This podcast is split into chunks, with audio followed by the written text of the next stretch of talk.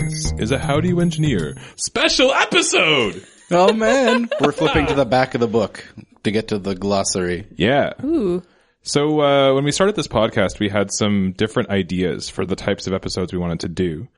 Uh, generally, so far, we've done interviews, and we've called those How Do You Do Stuff episodes. How do you blank? How do you engineer, Engineer. blank? Yeah, Yeah. How do you engineer? That's the one. Yeah. And uh, we had other ideas for things like episodes where we go on site and maybe interview people at the engineering places where they make and engineer things. Where they work? Yes. Yeah, we haven't gotten an offer for that one yet. No. No, that hasn't come through yet. So And if you then- want us to come to your workplace of work and learn about your work, then give us a call. yeah. We'll if bring you're in lunch. the if you're in the greater Toronto area, We I don't won't know bring how far we're going to drive. we won't bring, okay, I'm sorry, we won't bring lunch. It'll probably be at the end of the day. Yeah. Anyway, but we digress. Wait, there's one more. Also, we with episodes like the one we're going to do today, where we just talk as a threesome about things that are of interest to us and of other engineers, maybe. Like the one we're going to do later. Yes, that won't be posted on the same day as the one where they're listening to right now. yes. The So one that it's- we're going to post in the past, possibly the future. This episode may or may not already be up. We won't know until we try to post these things. Anyway, um, the type of episode we're going to do right now is what we've been calling glossary episodes. Hence, Simon's flip to the back of the book. Yeah. Because we got one of our only pieces of v- viewer mail. Oh, I did it again. uh, our only, pe- or one of our only pieces of listener mail from Pete's mom. Yay! When you say mail, do you mean like snail mail? Like hardcore? Comments on was a Facebook.com Facebook slash how do you post. eng. Ah, okay. Yes. A Facebook post about how she thought that PCBs were a chemical that was bad. Well, they are. Yeah, well, she was totally right. It was just the different kind of PCB that we were talking about in the episode to which she was referring. Yes. And so that raises the question, Simon, Yes. what is a PCB? Um, a PCB in the parlance that we were using in the first episode is a uh, printed circuit board. So that's, it's a piece of electronics. It's in a lot of, well, pretty much everything electronic that you buy has a circuit board in it. Cool. So that's it. End of episode. Um, We're done. well, how, how far down are we going to drill? Okay, let's, let's, let's, let's let's break dig, it let's down. dig in. Yeah. Okay. Yeah. Let's uh let's go deep. Yeah. Okay, let's start with the C in circuit board. It's a circuit. So it's a, it's a way of, uh, it's a way of connecting electronic devices, electronic components to each other. How do you connect them? What, what is, what's a component? A Oh, component. Ooh. Okay. No. Okay. Yeah. Legit. Well, we're gonna, we're gonna go, we're gonna make sure we talk about everything. Yeah, components are the things you can think of being electronics, like resistors, capacitors, chips, like ICs. Actually, ICs, there you go, there's another one. Integrated circuit. So an IC is an integrated circuit. It's where you take something that would have originally been a whole circuit made of like transistors and resistors and whatnot, and you put it onto a single chip. So you make the whole circuit out of um, etched silicon, and then that replaces what would have been an entire circuit before. So basically, if people think back to like high school physics, where they looked at circuit drawings of like little squiggly line resistors, and maybe if they were really in some kind of intense physics class, little circular loopy loop lines of inductors and stuff like that. Those basic circuit components, but in real life. Yeah. So if we go, we go in the way back machine to previous generation of electronics. yeah. uh, so originally circuits would have been resistors and capacitors, and then you got, um, vacuum tubes, which gave you a whole bunch of things you could do with switching. And they were the precursors to transistors, which allowed us to make what is now basically all of electronics is built around transistors. I have a great story about that. Uh, I took electronics in high school for four or five years, and my teacher used to tell us a story about how back when transistors were just becoming a thing, there was some leader of some foreign country that was politically opposed to the United States. Mm-hmm. I want to say Iraq, but I'm not entirely sure. And uh, I'm not sure they were opposed at the time you're thinking of. yeah, and that's why I'm not sure where it was, but there was some political leader of some of a foreign country that was politically opposed to the states, and uh, they put this video out, and it was basically the leader standing there with a handful of transistors, just shaking them in his hand, going, "Hey." Because apparently, at that time, transistors were a precursor to um, intercontinental ballistic missiles. Well, that makes mm-hmm. sense. So if you were a- to build missiles, you needed trans- transistors, and so he just stood there with a handful of transistors and laughed maniacally. Like the Doctor Doom video. That sounds fantastic. I, I want to find this video now. Yeah, I don't know where he found it. Maybe he was alive. I don't know. All right. So anyway, transistors are basically they're little electronic switches. They allow you to use one signal to control another signal, whether it's on or off. And from that, you can build um, anything. You can build like gates, you can build flip flops, you can build things that are important. Basically, the building blocks of computers. So, uh, like a flip flop is a plate is a piece of circuitry that stores a piece of information that can go back and forth between two states. And so you take all of that, you arrange those into a circuit, which you can then etch onto silicon, and then you can make that into a chip, which is an integrated circuit, which you would then make part of a bigger circuit. And all of this would go onto a PCB. And how So- are they connected together? Like you're saying that it's components connected together. Mm-hmm. How do you connect them? So the, the, the PCB is made up of two major components. There are, well, three, I guess. There are traces, which are the bits of copper that connect the components together. There are, um, holes that are the things that like your through hole components. I guess actually four. They're also pads. So generally speaking, your compo- your copper that's made of your traces, your tra- your traces are made of is underneath a layer of something, whether it's epoxy or uh, it's in the middle of a board, so it's not exposed to the air. And then the where the traces end, they can either end at a pad, which is an exposed bit of metal that you can solder something onto, or a hole, which like a leg of a resistor or a leg of something would go through the board and be soldered there. Or you have vias, which are holes that go through the board and allow you to connect different layers, because it's usually a PCB is made of a bunch of layers of copper that is all etched into different shapes and allow you to make the circuit lines that go across the board. And so solder, which is the other thing I mentioned, if you, again, we're getting into slightly more familiar territory probably for people who aren't, uh, familiar with electronics, but it's a, um, a mixture of different metals depending on whether it's got lead or not. And, uh, it melts at a much lower temperature than most other metals. So it allows you to have a liquid metal that will flow in and around the legs of components and connect them to the copper layer underneath. So the main advantage of a PCB is that it allows you to create something that you can mass produce and you can put all your components onto so you don't need to wire each component to each other and you don't need to solder each thing to a wire or one of the things you can do if you're creating a circuit but you ha- don't have a final design is you can breadboard. You can have a board that's got a whole bunch of places you can stick components that are all connected together. Is that also using copper? Do you connect them together on a breadboard or? Um, probably the contacts are copper. I don't like depending on where you buy it from. I imagine some of them are aluminum. But you use whatever. like wires and stuff, right? To, as in, in place of the traces? Yeah, you would get like a solid wire so you could strip off the ends and stick it into the breadboard. Okay. So that, but that would be if you're prototyping. You wouldn't, there's, it would be crazy to try and mass produce something that was connected together that way. Well, that brings up a good point, which is like, how do you make a PCB? So like you have, let's say in your physics textbook, as I was saying earlier, a circuit diagram. How do you mm-hmm. make that into an actual PCB with things on it that you can plug into? You can make work, basically. Well, how much of this are we going to go back and like repeat what we said in episode one? Oh, that's right. we, talked about that. We're not really, this is talking about Well, what it is. Yeah, but I mean, there's to a certain point. We just said like you go to a plate, you go to a store and you buy the PCB, but you need to and you design it. Okay, yeah, okay, we guess we talked about that. We did talk We, about we that. did talk about it. All right, what fine. what do what do PCBs look like? Have I seen them in my real life anywhere? Good question. Says Abby. the electrical engineer. We are, we are kind of pretending that we don't know what's going on here. This is this is for the audience more so than we don't have the the person who will have to have learned this in the room. But um, so yeah, a PCB. Most of them are green. Um, they can come in a bunch of different colors, but uh, the the cheapest option and the default option is green. And um, if you open up pretty much anything you have that has electronics in it, there's a PCB in it, and you'll know that it's the PCB because it's the big green thing that everything else is attached to. um, So if does the PCB and- have a different stance for like how it's made from your initial drawing? So in the textbook, you have the drawing. Mm-hmm. Does like a the- schematic. yeah, the schematic. Sure, schematic. Good. So yeah, the schematic is the actual like the drawing that you've seen with the squiggly lines and the whatever different parts drawn out as Yeah. icons. Does the PCB look like the schematic in the end? So can you look at a PCB and go like, oh, I know what this is. This is a thingamajig with a rectifier and a double bridge and Um, you might have been able to do that a lot easier back in the day.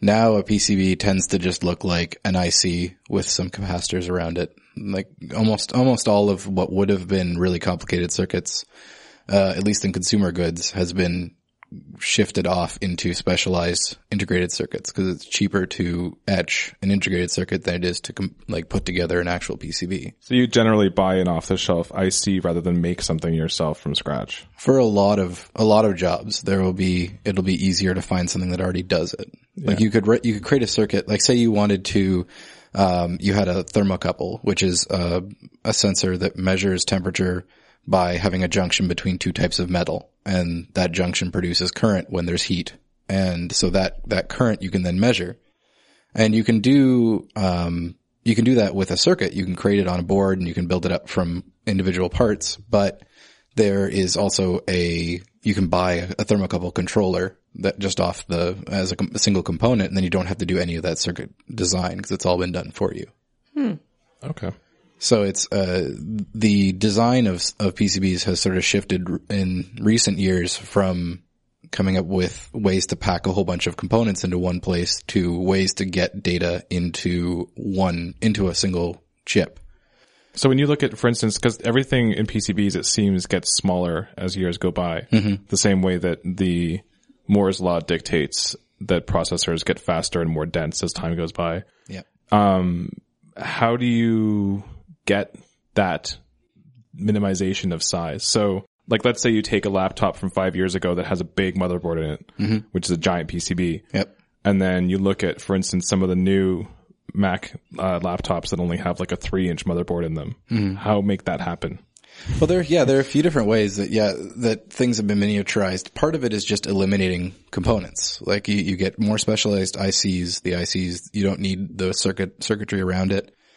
You get, so you have fewer components that you need. You're also, uh, merging together a lot of the functions. Things that used to take separate processors are now being handled by a single processor. Um, and things that used to require specialized hardware, like controlling memory and things like that, have been offloaded onto either devices that are made for it or um, when you no longer have like spinning disk memory and things like that, you go to flash, then it's just more chips and those can be Yeah. really densely packed in a way that you couldn't before. Are the architectures changing? I know we're getting a little bit off topic, but like, is the way that you would actually design a PCB changing? Um, it's not the way you would design a PCB necessarily, although they are getting, you're getting more and more layers of PCB. You can get, you can pack components in a lot closer because you don't need the surface area of the PCB to run the traces to get around. Um, like one of the big challenges is that you can shift a whole lot of stuff off to a chip, but then that chip needs more IO pins. It needs more input and output.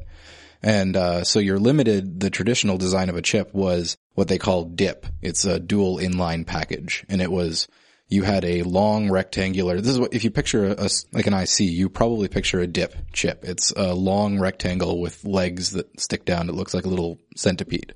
And Yeah, they use was, them in logos a lot. yeah, that Li- is like black rectangles with little silver legs. so that's the prototypical IC. It's what people tend to imagine. Now, there are a lot of, you can still get a lot of things in that package, um, but more of them, they tend to have what they call gull wing legs or surface mount legs, which is where instead of the legs going straight down, they bend out.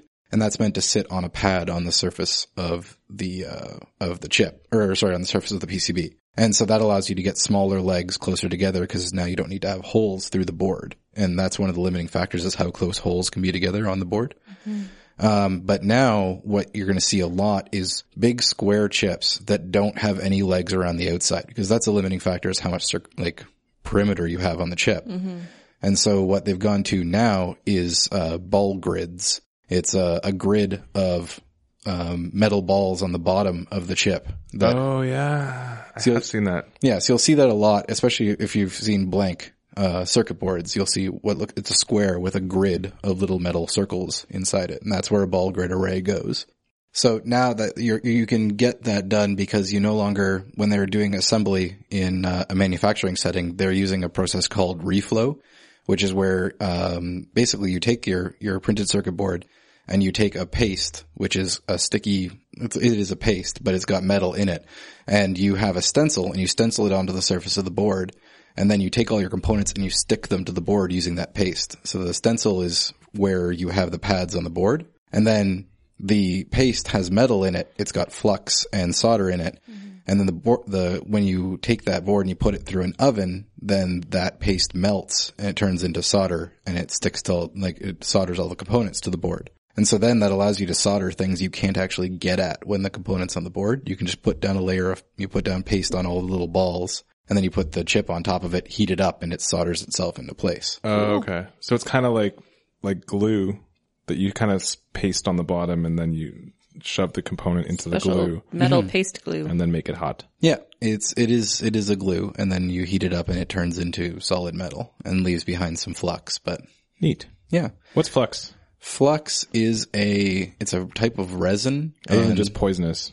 Yeah, yeah. The stuff that the uh, the gases that come off of it when it uh, heats up are bad. But uh, yeah, it's a I believe it's a resin, and um, what it does is it gives you a uh, something that you can put the solder into. Uh, but also when it coats the surface of the board, it keeps the solder from flowing out over the surface. It makes it sort of ball up on the metal surface.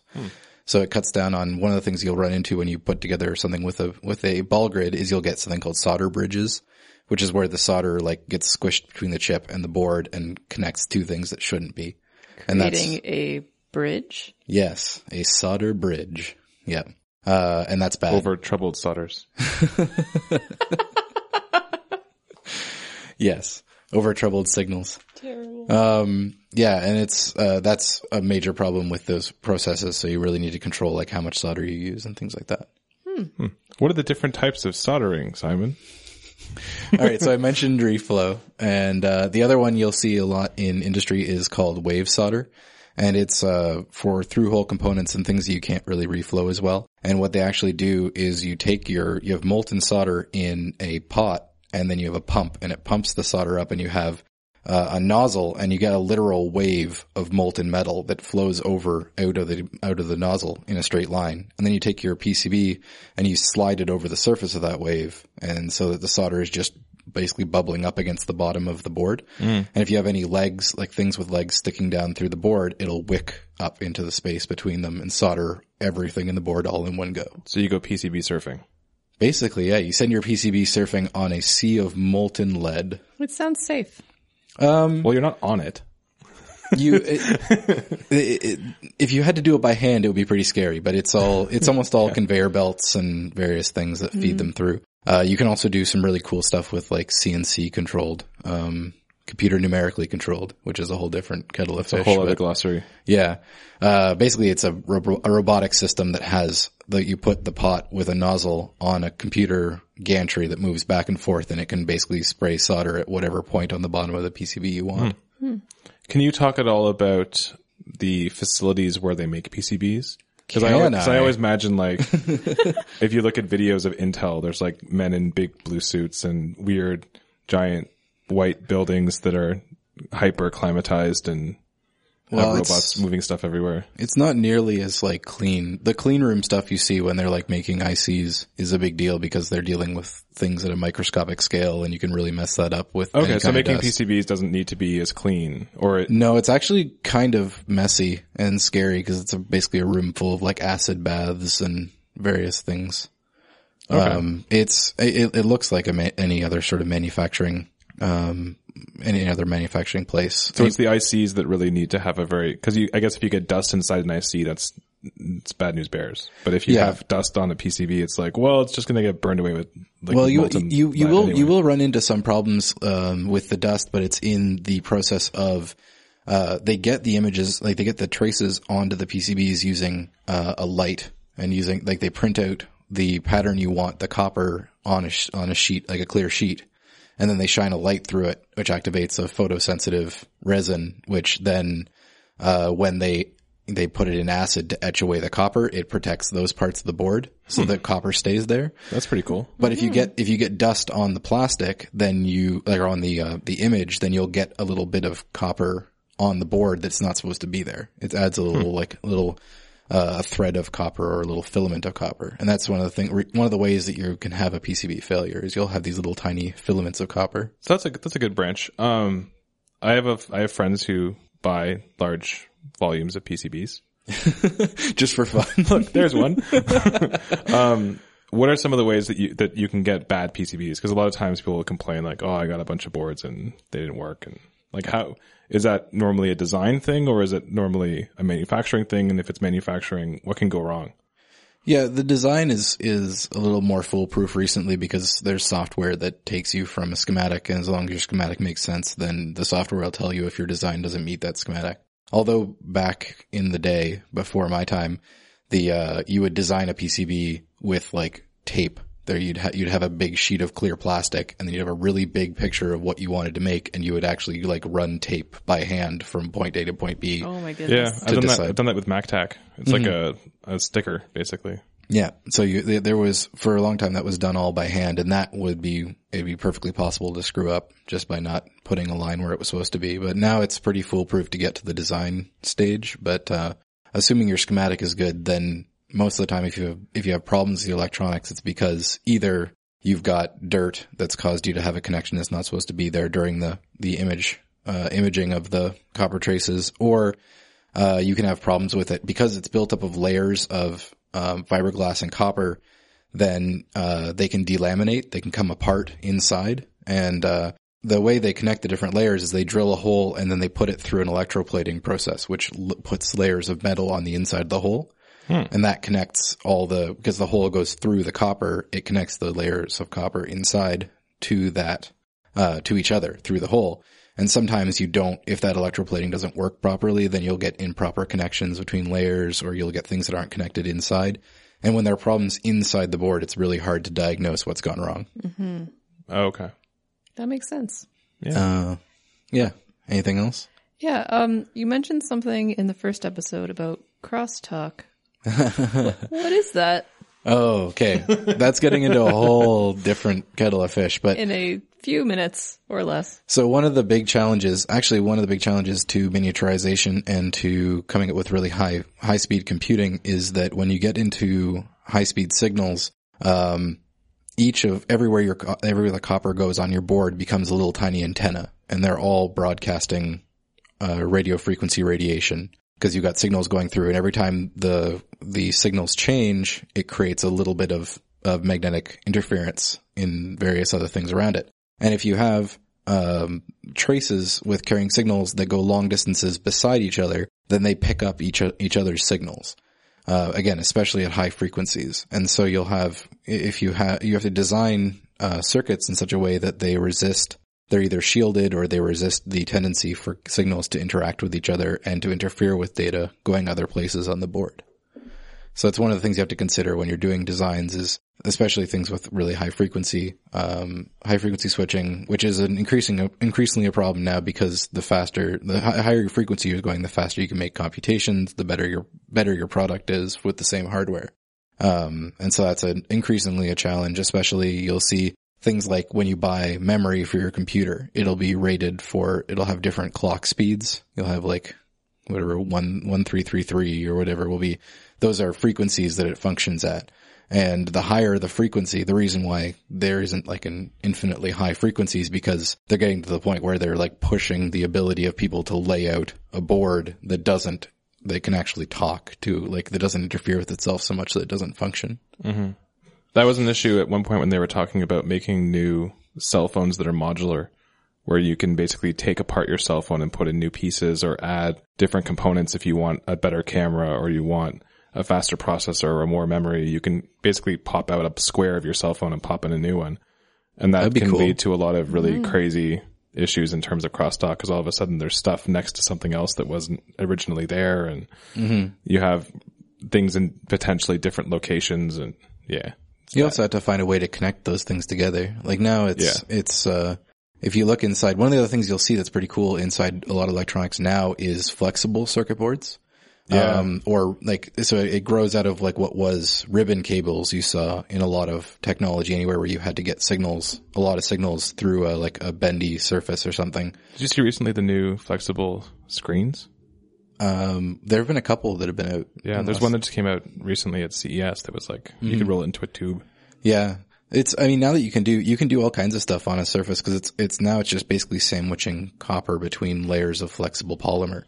Um, and so I think that'll have some interesting effects with consumer electronics because it means that you can create something that bends and you can put a whole circuit.